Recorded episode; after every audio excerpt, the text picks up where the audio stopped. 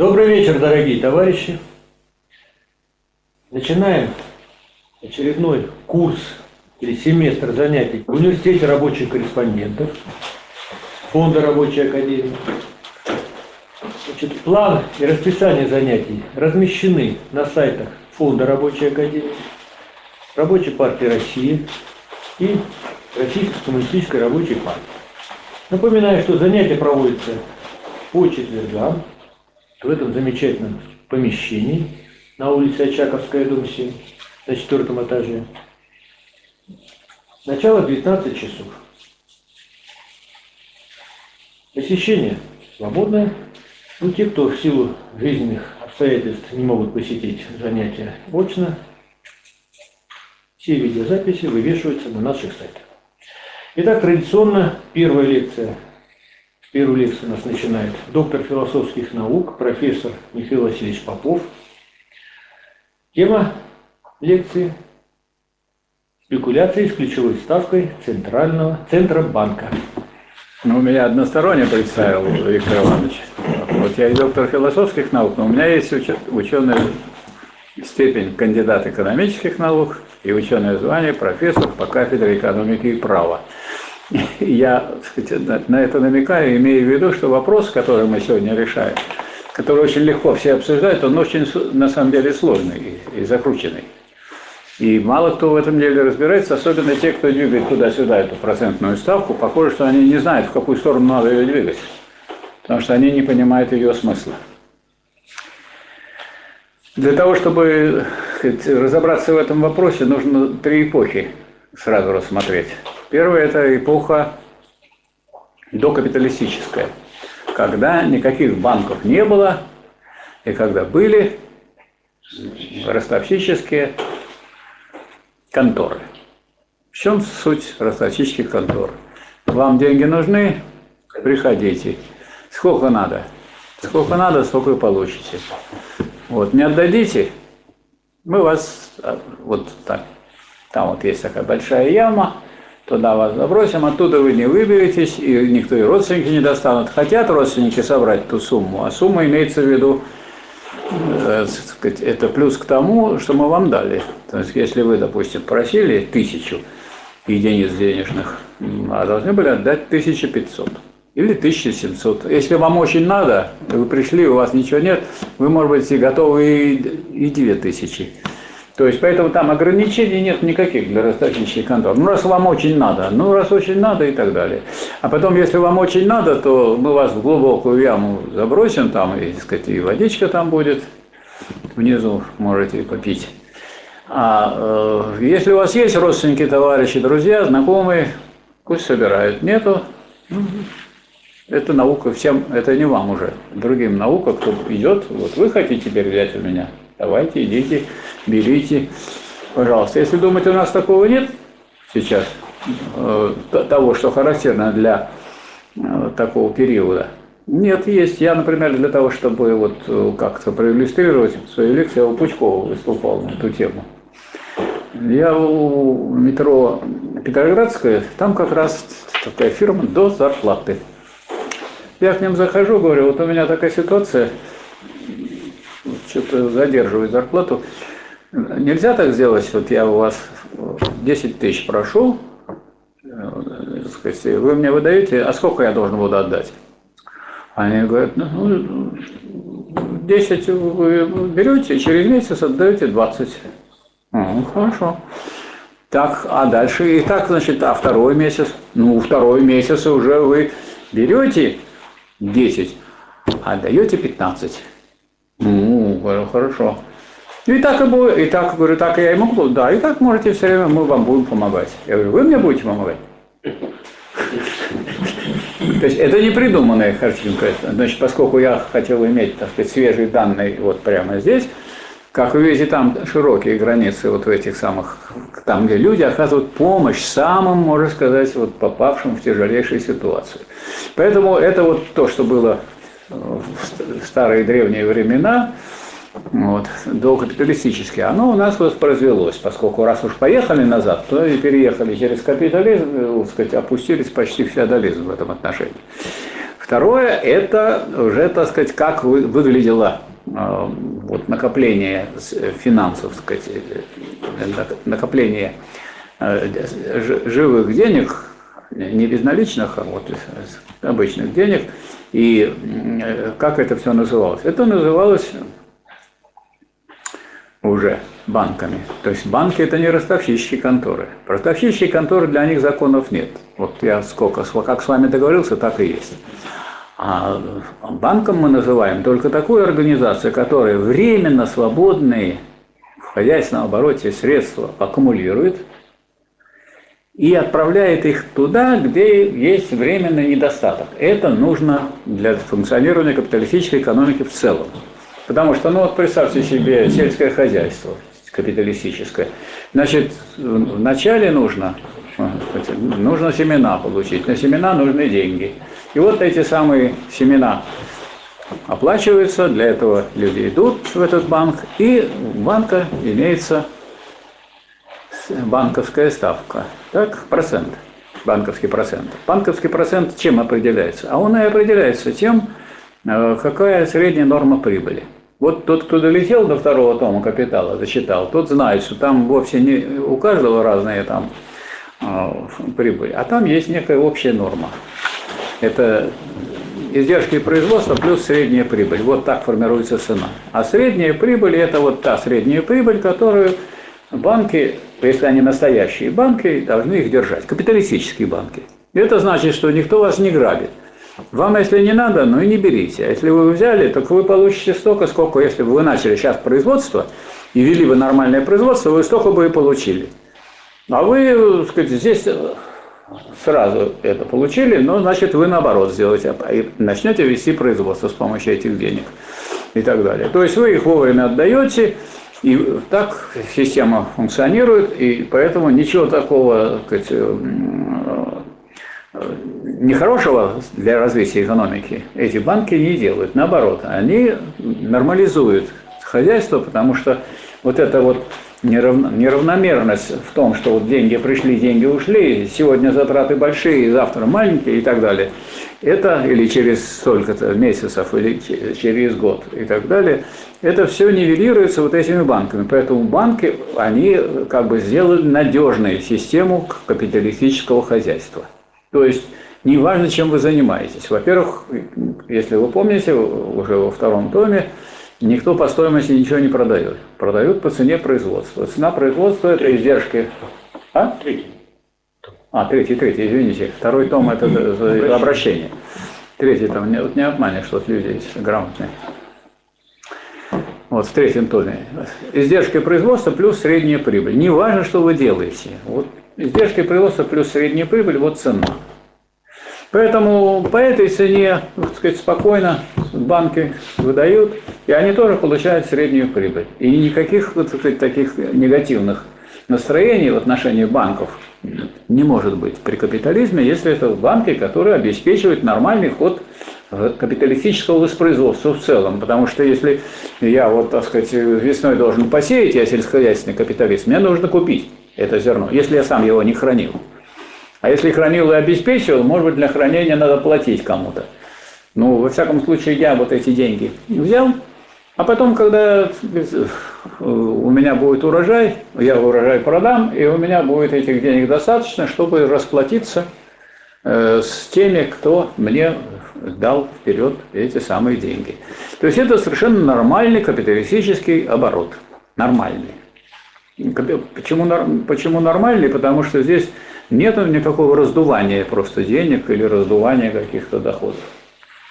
А что есть? А есть нормальная как бы, прибыль. Нормальная прибыль, то есть та норма прибавочной стоимости, которая имеется в этом самом капитализме, она в разных отраслях по-разному себя проявляет, но она потом все выравнивает. Неважно, что вы делаете бюстгальтеры или вы делаете доменные печи, это безразлично для так сказать, воспроизводства капиталистического. И вот весь третий том этому посвящен. Никто, когда уже речь идет о, о действительной поверхности явлений при капитализме, никто по стоимости ничего не продает. И все, что написано вот в первом томе, это только для того и написано, чтобы показать, что даже все, если будет продаваться по стоимости, все равно будет прибавочная стоимость.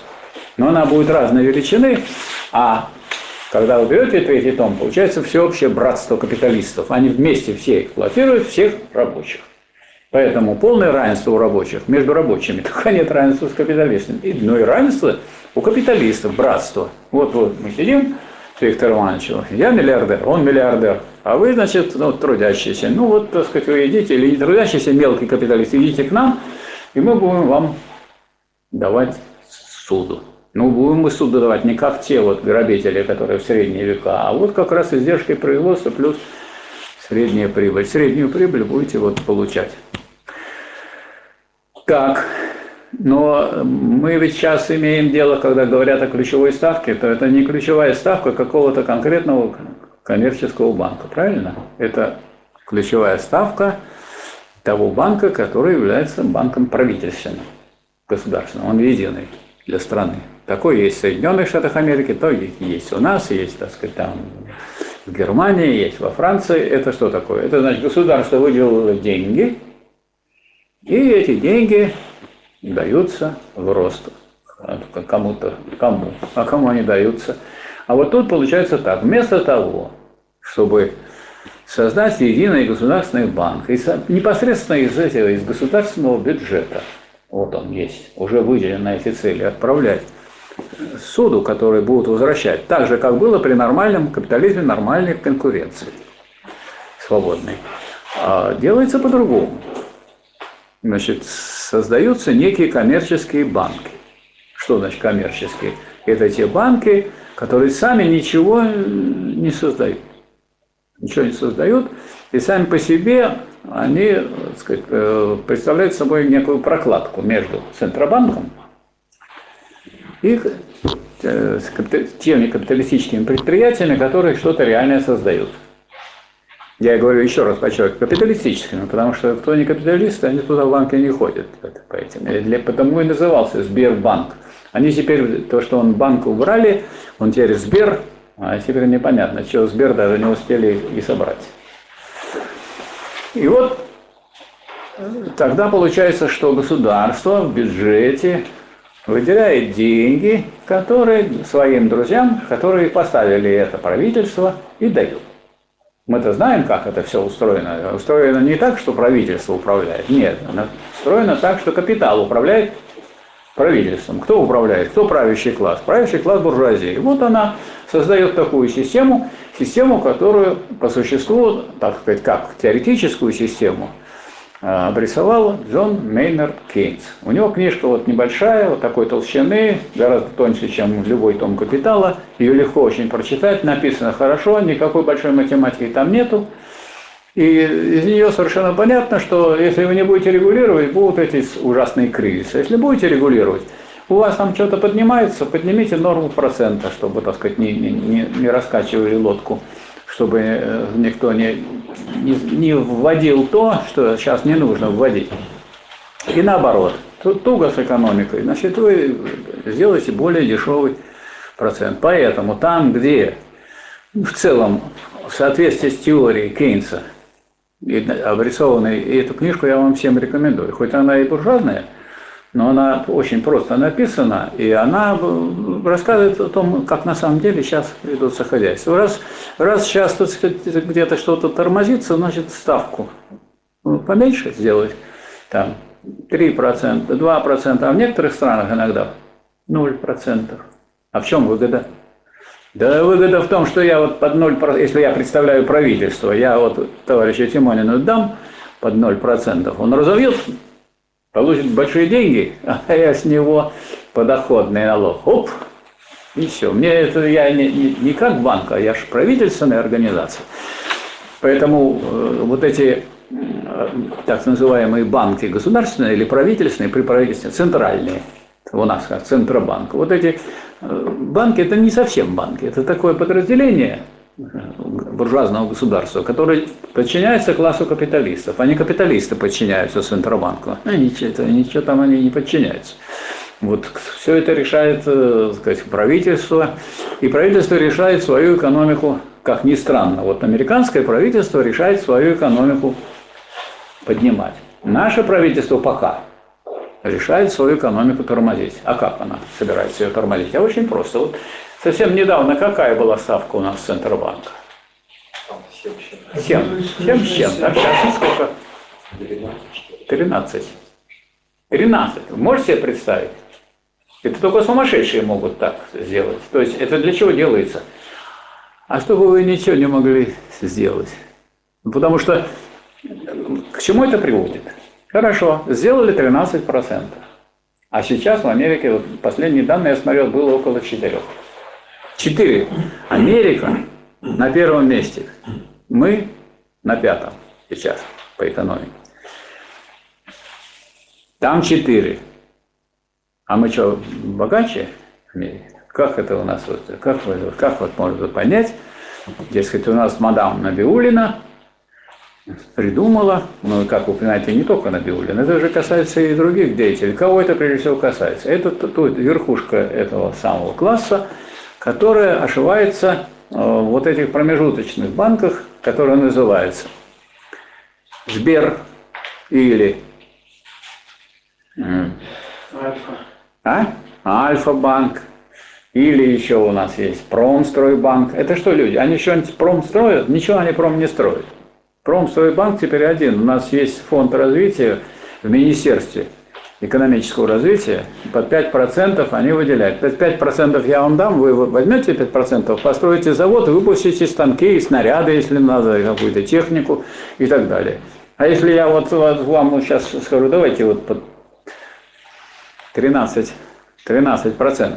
Но вы не можете получить из Центробанка никто. Вот если здесь сидят капиталисты, а у нас ставка, вот мы решили с Виктором Ивановичем, сколько? 13 сделали. Пусть вот они узнают. 13, да? А получать вы будете под сколько?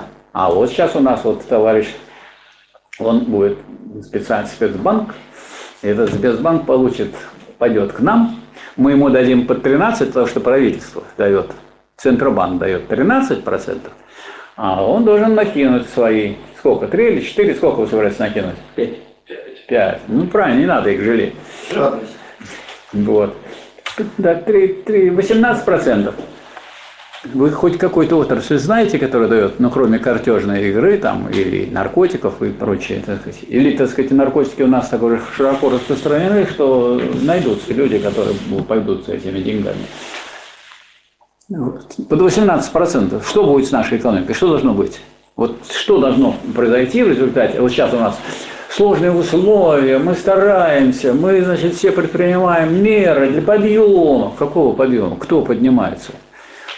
Что делает, что делает э, Промстройбанк? Ничего он не пром, не строй не делает. Он берет деньги у правительства, то есть Центробанке, это правительственные деньги, ну, государственные, и дает их кому? Кому хотите. Ну, уже под сколько теперь мы насчитали? Под 18%. Хотите под 18%? Берите. Да что не берете? Налетай. Никто не хочет. Что они? Что делать? Ну, пусть посидят. Через некоторое время придут все равно. 18%. То есть, если бы, скажем, какая-то антироссийская организация в Америке придумала такую спецоперацию, чтобы задушить экономику России, вот она бы сделала именно так. Именно так бы сделала, потому что ну, вот лучшего способа душить экономику нету. Какие есть пути этого обхода? У нас есть тоже люди, которые это тоже понимают, не только. Может быть, и не без всякой этой теории, которой уже она трехступенчатая, да, то получается, что это ростовсические конторы, потом идут банки, а тут идут еще Центробанк и кенсианство. Дескать, вот правительство может тормознуть, или в данном случае оно тормозит. Оно тормозит, Набиулина, мадам, я не знаю, что она думает, а я знаю, что она делает. Она тормозит развитие российской экономики вместе со своей компанией. А в эту компанию входят все руководители вот этих коммерческих банков. Они получают не свои деньги, которые они получают даром, фактически. То есть они получают, получают потом бешеные прибыли и туда отдают.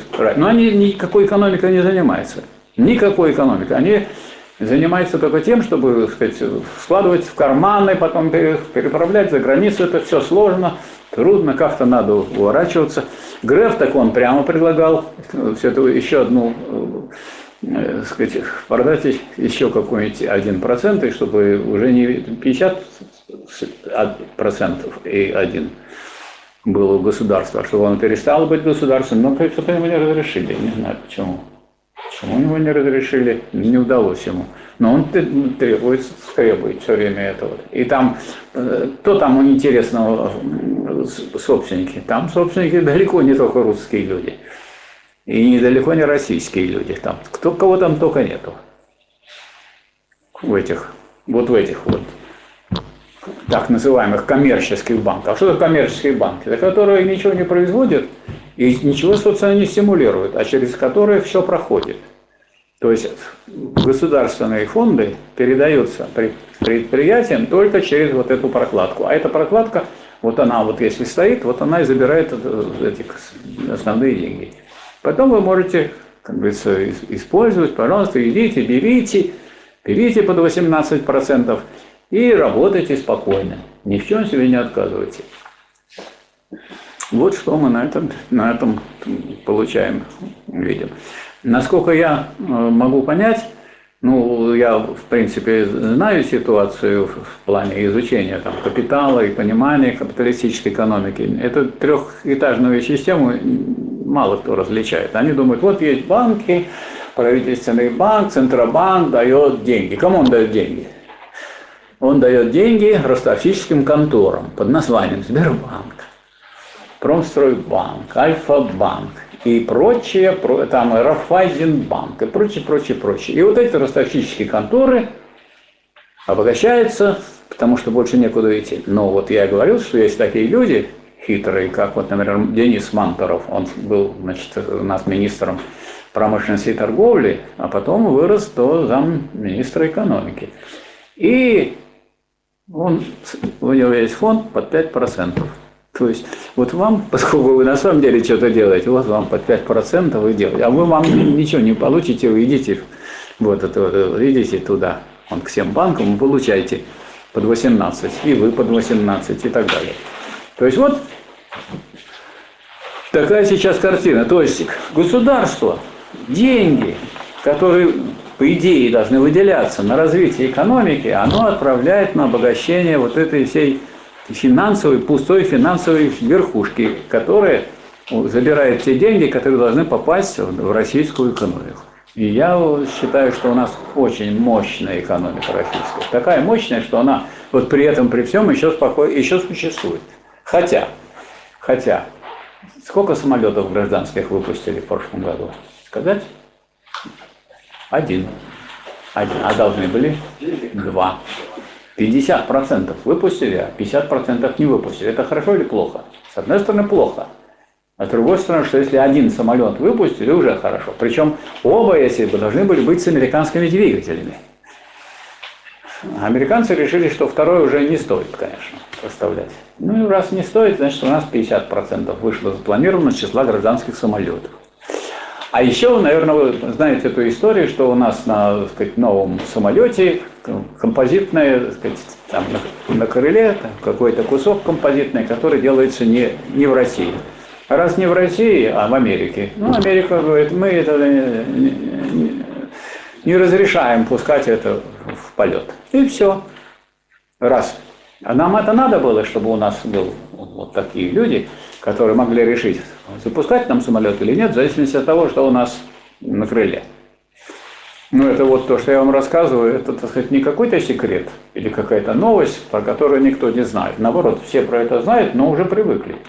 И вроде как мы на это смотрим, как будто бы это не бандитизм и не, не, не просто наглое совершенно уничтожение нашей экономики, а это как будто бы вроде норма. А, допустим, тот же Мандоров, который по 5% дает, ну там, во-первых, деньги маленькие – и многим не даст. Ну, они, так сказать, между делом. Ну, понятно, что там еще есть бюджет военный, и из военного бюджета там по-другому. Там никакие банки никакой роли не играют, там выделяются средства. И, и если, поэтому там, а там летает еще.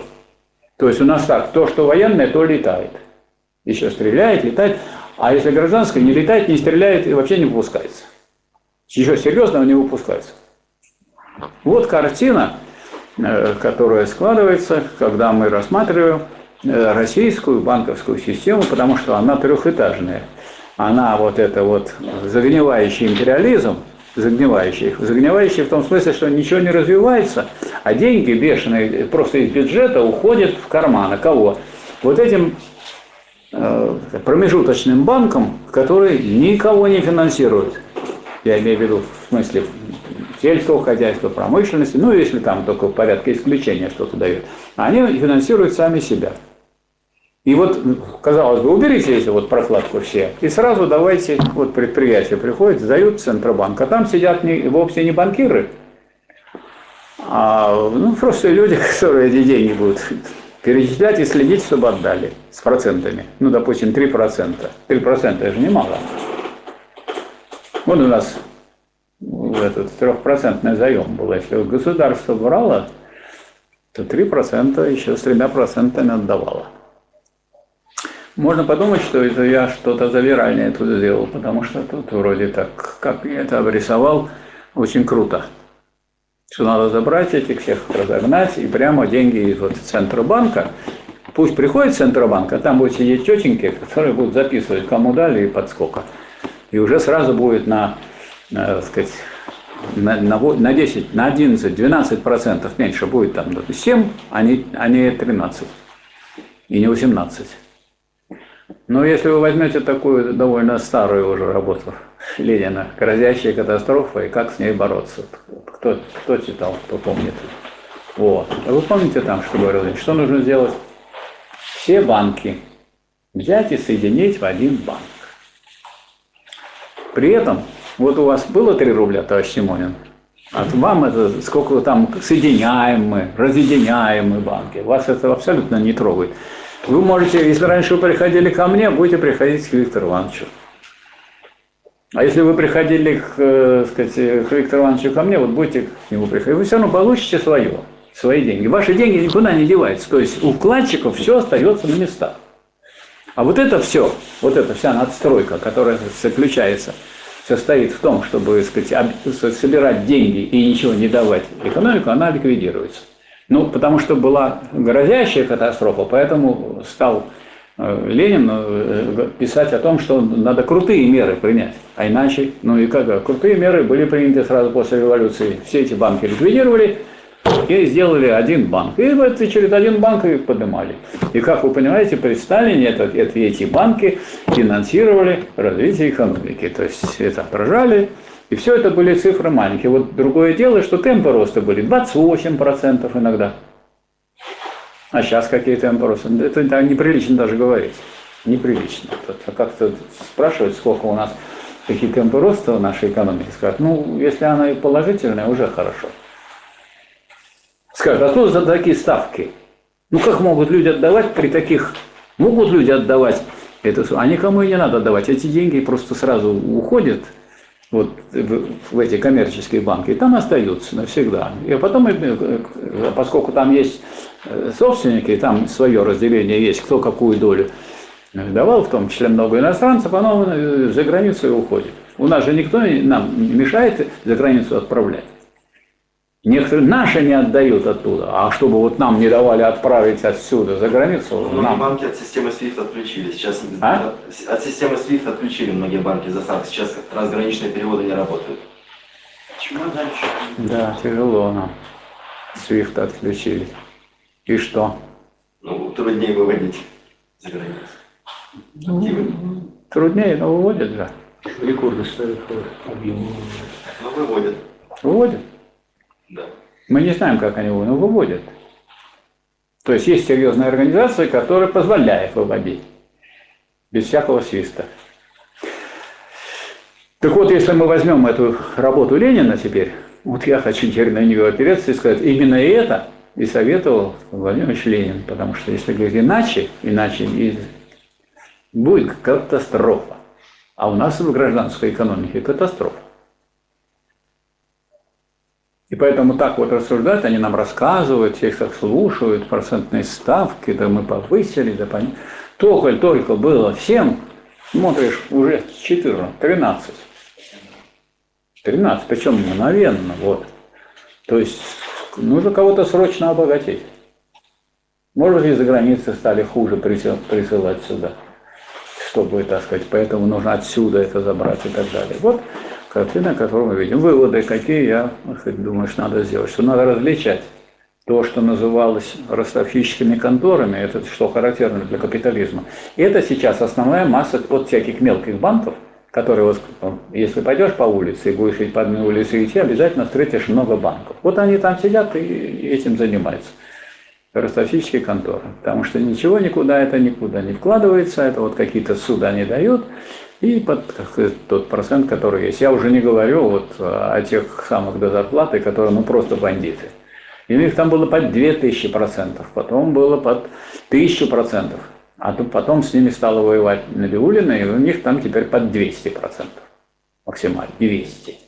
Видите, как добро, как по-доброму поступили, как народ защищает. Только под 200 процентов. То есть, вы взяли 10 тысяч, отдавайте, будете 30. Не забудьте. 30. А если не дадите, ну, у нас там есть, у нас государство. Государство это тюрьмы, лагеря, это армия, охранная система и так далее. Вот. Вторая, значит, ступень – это обычные банки. Смысл их примерно такой, что поскольку разные предприятия в разных отраслях по-разному действуют, они все нивелируются в том плане, что неважно, как у вас идет э, движение денег, вы покупаете, потом продаете, важно, что вы в течение года произведете больше и получите больше, чем вы имели до начала этого года. То есть в течение года, если вы какие-то деньги получите, вы эти деньги, которые временно вы взяли, вы их отдадите. Это вот настоящие банки, которые характерны для э, стихийного капиталистического хозяйства. И, кстати, для стихийного капиталистического хозяйства в начале было характерно какое? Снижение или повышение цен? Снижение. А? Снижение. Ну, я хочу вот вас побить. Вот вы как не надо. Вы считаете, что не надо. А я, как ваш конкурент, считаю, что надо. Что я должен сделать? Я взял и, так сказать, вот вы моложе и красивее, а я взял и свой продукт сделал дешевле. Все пошли покупать у меня, а вы грустно смотрите на меня. А я еще снижаю. В общем, вы лопнули и умерли, а я, так сказать, хотя я и старший, и не такой красивый, а я остался. И вот тогда я цену поднял и стал монополистом. Вот придет товарищ Тимонин сказал, платите вот такие деньги. Он говорит, да что, я пойду лучше, да что вы пойдете, там нигде не найдете, все я уже скупил, все скупил, все, вот отрасли, все мое. Не надо никуда ходить, идите или уходите отсюда вот. И весь разговор. Вот такая картина. И третий этап, когда как бы государство монополистическое регулирование. Только они регулируют только одно, чтобы от, от народа деньги или от государства даже, капиталистического российского государства уходили куда? Ну вот в карманы вот этих самых дельцов, которые э, обманывают людей, рассказывая им всякие сказки о том, что мы вот регулируем, что вы регулируете, вы сделали, душите вы экономику, что такое 14%. Ну как можно, вот, как, такие деньги никто не может взять, поэтому, э, а, а вам нужно, ну вот вы сельскохозяйственные производители, вам нужно закупить сейчас, значит, бензин, там, керосин для техники и так далее, вам нужно купить зерно и так далее. Ну, а осенью вы все это отдадите. А вам говорят, покупайте, вот по цене на 18%. Вот возьмете эти деньги, отдавать будете плюс 18% к этому. Ничего себе, 120, 118% отдать за какой-то период. А что еще, к чему это приводит? Это приводит к инфляции. Инфляция у нас, она сама, что ли, получается, или искусственно делается? Ну, конечно, искусственно делается. Что такое инфляция? Это повышение цен на все товары, на все товары. Кроме, товара рабочая сила. Так? Кроме товара рабочей То есть вот зарплата, никто, зарплата же цена рабочей силы, ее никто не повышает.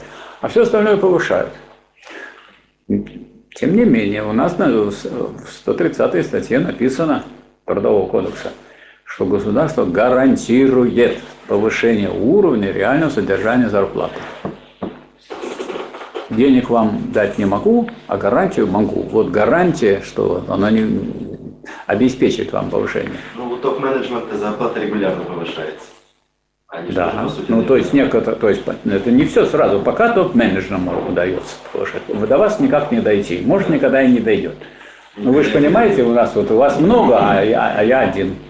или государство одно, правительство, то менеджеры это наши друзья, а вы кто такой? Ну, Это шантропа, голытьба. Как сказать для вас? Поэтому инфляция идет все время, все время идет. Она, причем э, некоторые говорят, что цены растут. Цены никогда не растут, их только повышают. Ну как цена может вырасти? Никак. Это надо бумажку снять, написать другую, другие цифры. Раньше бумажки были такие типографские, на них вписывают.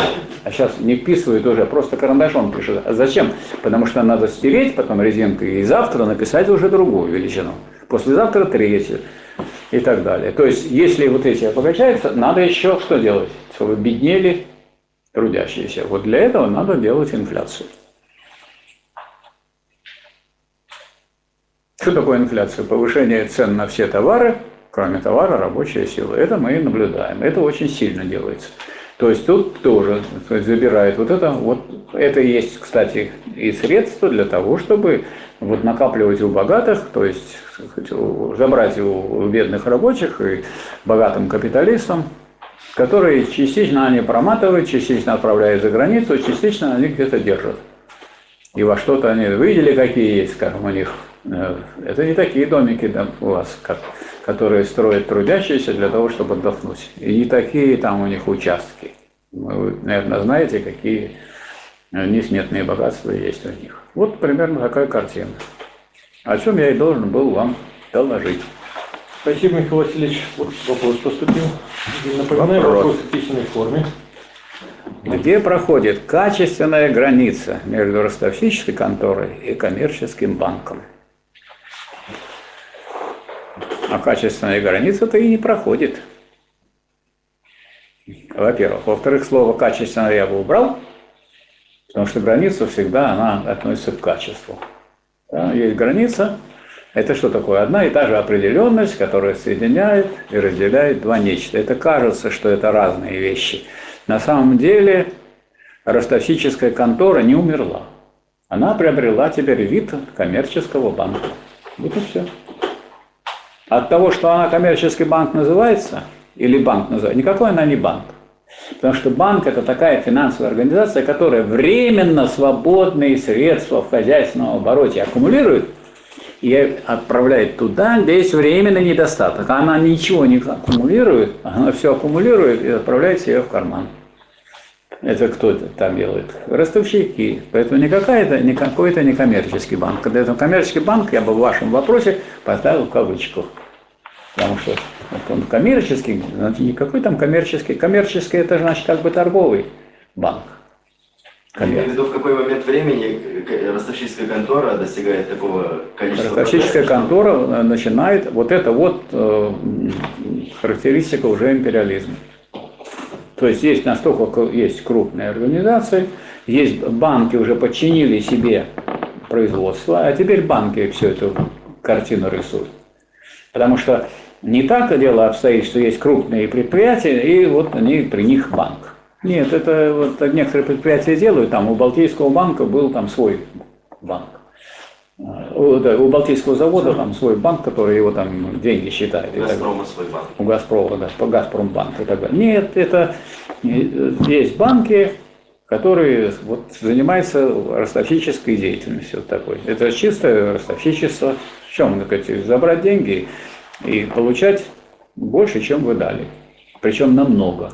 Настолько много, что это перешагивает все границы, которые определены ходом развития экономики. Но если экономика у нас росла бы по 18% в год, ну тогда бы вы сказали, на 18% выросла экономика, а мы вам на 18% требуем с вас больше денег, потому что вы долго вот на такой срок взяли. А выросла экономика 0,00, а с вас 18% как ни в чем не бывало берут. Так что вот какой-то качественной границы здесь нет. Но слово качественное здесь не нужно, потому что граница и есть. Одна и та же определенность, которая соединяет и разделяет два нечто. Так, вопросов нет. Записавшихся на выступление тоже нет, поэтому заключительное слово. Ну, поскольку вопросов нет, возражений нет, требований, протесты тоже никакие не прозвучали, то я хочу вас поблагодарить за Уточнение. давайте. Да, министр экономического развития у нас Решетников. А я говорю замминистра экономического развития, которого зовут Мантуров Денис. Мантуров не зам, А он зам сейчас, Мантуров он сам зам председателя правительства. он А, а был министром экономического развития. Нет, он был министром промышленности и торговли. Да, министром Сейчас промышленности и торговли. вице-премьером, Да, который спасибо. курирует экономическое развитие. Абсолютно правильно. Спасибо за уточнение. Вот видите, как вот есть люди очень грамотные, денег не просят, а поправки дают. Спасибо большое. Все, да? Все. Спасибо вам, Михаил Васильевич, И вам за спасибо. познавательную, интересную лекцию. Значит, объявление. Следующий четверг у нас лекция «Как организовать профсоюз». Занятие ведет руководитель секции скорой медицинской помощи Общероссийского профсоюза. Скорой профсоюзной помощи. Ну, можно и так сказать. Общероссийского профсоюза, медицинского профсоюза действия Бобинов Григорий Вячеславович. Встречаются на следующей неделе.